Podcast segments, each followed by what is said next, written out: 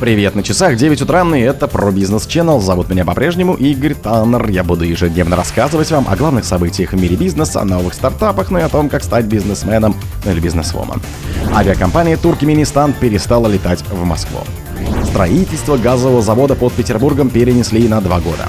Аэрофлот заявил о бумажном убытке на 81 миллиард рублей. Поставки российской нефти в Индию перешли от рекордного роста к снижению. Российские миллиардеры с начала года разбогатели на 32 миллиарда рублей. В России начал дешеветь лосось.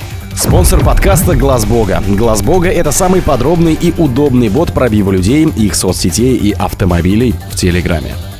Авиакомпания Туркменистан перестала летать в Москву. Авиакомпания Туркменистан приостановила полеты по маршруту Ашхабад-Москва-Ашхабад. Вместо них будут выполняться рейсы Ашхабад-Казань-Ашхабад, сообщила пресс-служба авиаперевозчика.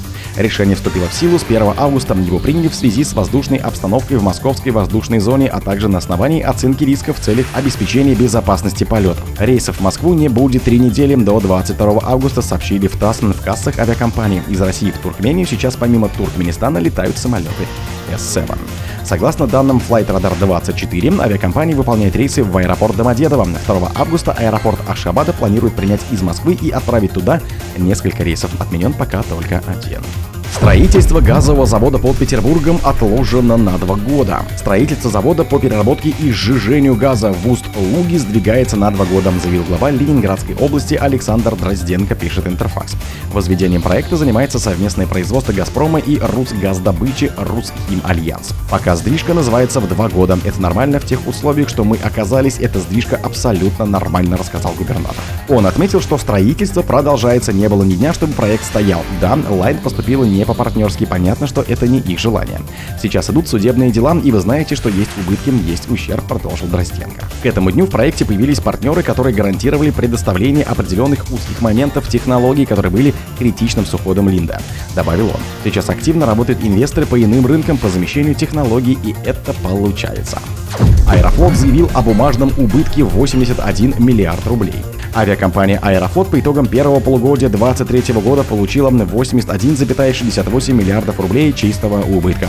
Годом ранее у компании было 80,7 миллиардов чистой прибыли, говорится в ее сообщении. При этом выручка перевозчика выросла на 48,1% до 205,4 миллиардов рублей.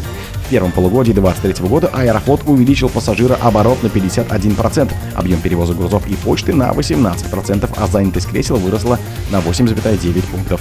Но при анализе финансовых результатов необходимо применять новые методологические стандарты отчетности, а именно стандарт бухгалтерского учета аренды, разработанный Минфином, указывает Чиханчин. С 2022 года мы применяем стандарт ФСБУ 25-2018 бухгалтерский учет аренды, согласно которому на балансе учитывается обязательство по договорам аренды, а в отчете финансовых результатах отражается их переоценка, не денежная прибыль или убыток, сказал он. Поставки российской нефти в Индию перешли от рекордных к снижению. Импорт российской нефти в Индию сокращается второй месяц подряд, и эта тенденция, вероятно, продолжится на фоне решения Москвы о сокращении экспорта для обеспечения баланса рынка. По его оценке, поставки российской нефти в Индию в июле сократились до 2,09 миллионов баррелей в сутки после показателя в 2,11 баррелей в июне. В мае по обновленным данным суточные поставки составляли 2,2 миллиона баррелей. В начале июля Катона приводила другую оценку и называл июльские поставки нефти из России в Индию рекордными по сравнению с маем 2,2 миллионов баррелей против 1,96 миллионов миллионов баррелей в сутки соответственно. Теперь из данных аналитика следует, что рекордный объем импорта был зафиксирован в мае. До этого суточные поставки российской нефти росли почти непрерывно с марта 2002 года. Катона считает, что в августе импорт российской нефти в Индию может упасть до 1,6 миллионов баррелей в сутки, что будет самым низким показателем с начала года. В то же время он полагает, что поставки могут увеличиться с октября и достигнуть 2,2 миллиона баррелей в сутки. Это может последовать за сезонным ростом спроса и вернуть показатель к рекордным значениям. Российские миллиардеры с начала года разбогатели на 32 миллиарда долларов. Совокупное состояние российских миллиардеров с начала года увеличилось до 32 миллиардов долларов, следует из Billionaires Index, составленного агентством Bloomberg. В рейтинг вошли 22 бизнесмена из России, всего в списке 500 имен. Пятерка лидеров россиян распределилась следующим образом. Вагит Олег Перов, основатель и совладелец Лукойла, его состояние выросло на 5,91 миллиард долларов. Владимир Лисин, глава Совета директоров и основной акционер Новолипецкого металлургического комбината. Леонид Михельсон, председатель правления и крупнейший совладелец Новотека. Леонид Федун, бывший вице-президент и совладелец Лукойла. Геннадий Тимченко, акционер Новотека и Сибура. Богатейшим россиянином остается глава Норникеля Владимир Потанин. У него 29,8 миллиардов долларов. Однако с начала года он потерял 185 миллионов долларов. Больше всего убытков с начала 2023 года у сенатора от Дагестана Сулеймана Керимова – минус 525 миллионов долларов. В России начал дешеветь лосось. На фоне хорошего старта сезона вылова лососей цены на горбушу, самый массовый вид добываемой в России красной рыбы, у рыбаков пошли вниз.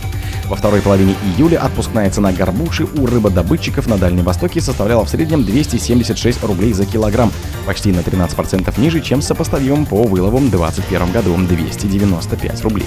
Улов горбуши в силу особенностей ее цикла жизни принято сравнивать не год к году, а в зависимости от четности. Четный год с четным, нечетный с нечетным. За неполных два месяца с начала лососевой путины стартовало 1 июня. Вылов тихоокеанских лососей на Дальнем Востоке уже стал самым большим за аналогичный период в течение последних пяти лет.